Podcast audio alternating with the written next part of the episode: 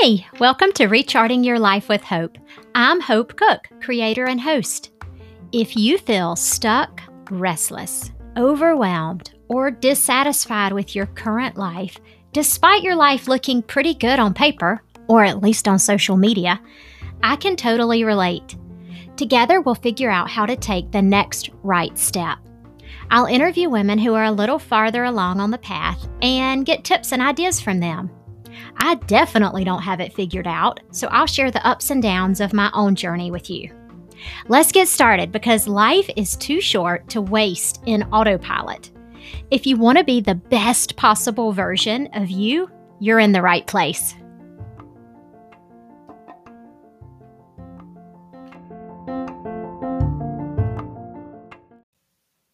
I was talking to some friends last night about habits. We were talking about the book Atomic Habits and how we can create healthy habits for the new year.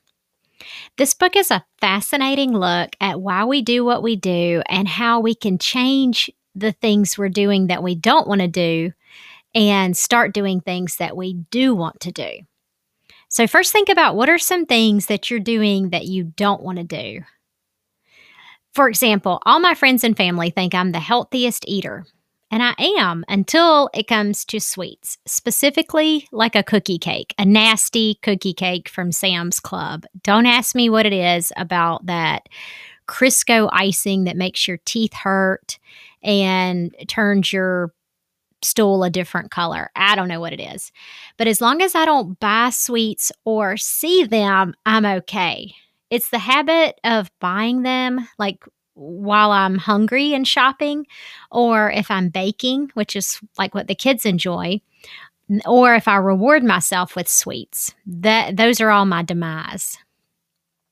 While reading this book, I've I was watching myself with curiosity like a case study. So I noticed that in the mornings when I would drink coffee, I didn't want sweets at all. Like the thought of processed sugar was kind of gross. I usually drink decaf or regular coffee on an empty stomach and then I don't eat for a few hours. Um, but later, like six hours later, if I happen to have a cup of coffee after lunch, and if we have those nasty animal crackers, I just can't help it.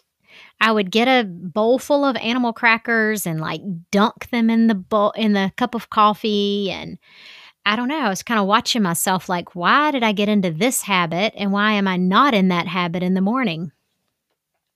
So, one of the tips offered in this book is to replace old habits with new ones. Like, specifically, you need to notice what you're doing before and after your moment of weakness. So, while the coffee was brewing in the mornings, I was doing my stretches. I was being really quiet because I didn't want to wake the kids up. I usually drink water. Um, but in the afternoons, I was just kind of hanging out in the kitchen, waiting the six minutes or however long it takes. And I would always walk over to the cabinet where the cookies are. So if I replace that habit and interrupt that habit loop, that would be an example of like wiping down the cabinets or, I mean, countertops or listening to music or texting a friend or something. Then I break the loop. Then I don't eat the cookies. The second tip is to notice where and when you tend to practice unhealthy habits. So it might be around certain friends. There may be friends that every time you get around them, you drink or you drink too much, or every time you get around them, you pig out. Or maybe it's a habit like gossip. So notice where and when you are when you tend to practice these unhealthy habits. Um, for example, that cookie cake that I mentioned, we get one of those anytime somebody has a last day at work, a birthday at work, um, a big milestone. I feel like it's, you know, at least once a month we have one of those cookie cakes. So if it's five o'clock or whatever time I'm leaving work. I usually don't leave at five, but if I'm leaving at four o'clock or whatever time and I walk past the cookie cake and I'm hungry, then I'm definitely going to take a piece and eat it in the car before the kids can see it. If I know there's cookie cake back there, I can interrupt that habit loop by eating an apple or actually what I tried the other day was I stuffed my mouth with salted almonds, like roasted almonds. And then I walked past the cookie cake and I did fine because my mind was on something totally different. So, what if you have a habit you want to start doing? How do you make yourself start doing it? So, Eli, my son, has to wear rubber bands on his teeth all the time right now.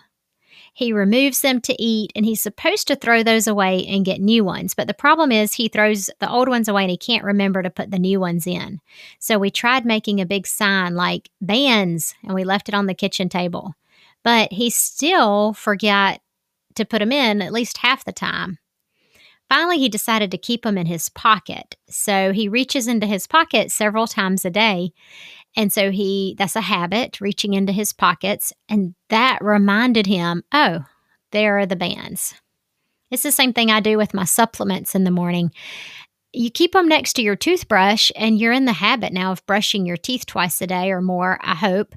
And so every time you brush your teeth, you're going to see the supplements and it's going to remind you to take them. It's the same thing with using your acne cream or your retin-A wrinkle cream. You know, if you put it in your bathroom where you can see it next to something else that you're already in the habit of doing, then you're going to do it. If you normally um, don't exercise in the mornings, one habit you could do is you're going to walk over, turn off your alarm clock, and you could put your exercise shoes right there so that you go ahead and put them on. Or my friend Colleen was talking about how she makes up her bed every morning now. And she feels like her day's just not going well if she forgets to make up her bed. It's sort of what starts off the day. And she got into that habit just in the last year or two. She was not doing that before. And she read a book about how that's one of those habits that really sets the tone for the rest of the day. So she started doing it. And she said at first it was difficult to make herself do it, but now she really enjoys how it makes her feel. Think about which habits you want to get into. Highly recommend this book. And if you're not a book reader, you could always Google the Cliff Notes or, um, I think his name's James Clear. He's been interviewed on a lot of podcasts. So you could Google that and listen to some podcasts that he's on. Last night, we were also talking about how to get yourself into good habits. And one way to trick your mind is to say, I'm the kind of person who, and then you fill in the blank with whatever new habits you want to start having. So I'm the kind of person who um, puts my dishes in the dishwasher every time. Or I'm the type of person who cleans the kitchen every night before I go to bed. And these may or may not be true when you start saying it, but if you say it enough, it plants the idea in your head that you are that kind of person. And one of my friends is not exercising right now, but she would like to. She wants to want to exercise, but right now she doesn't want to.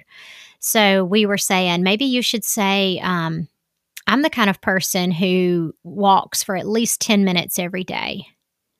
The other, the reverse is also true. So I am not the kind of person who eats in my car. I really am the kind of person who eats in my car, but that would be an example of trying to break that habit. Or we talked about how it's really not a good idea to stand up and eat. And all of us moms agreed that that's what we do. We stand up and eat. We rarely sit down. We make our kids sit down and wash their hands and say a prayer or blessing, but then we're over there by the stove stuffing our mouth. So we said, I am not the kind of person who eats standing up. And an idea that was passed around was yeah what if you have your table set really nice? What if you have tablecloth or placemats and you you buy flowers you put that in your grocery budget? You can get gorgeous flowers now for four dollars. Um, or you light a candle or you play relaxing music and you put your phone away. So what if you're not the kind of person who eats standing up? So just start thinking about it like that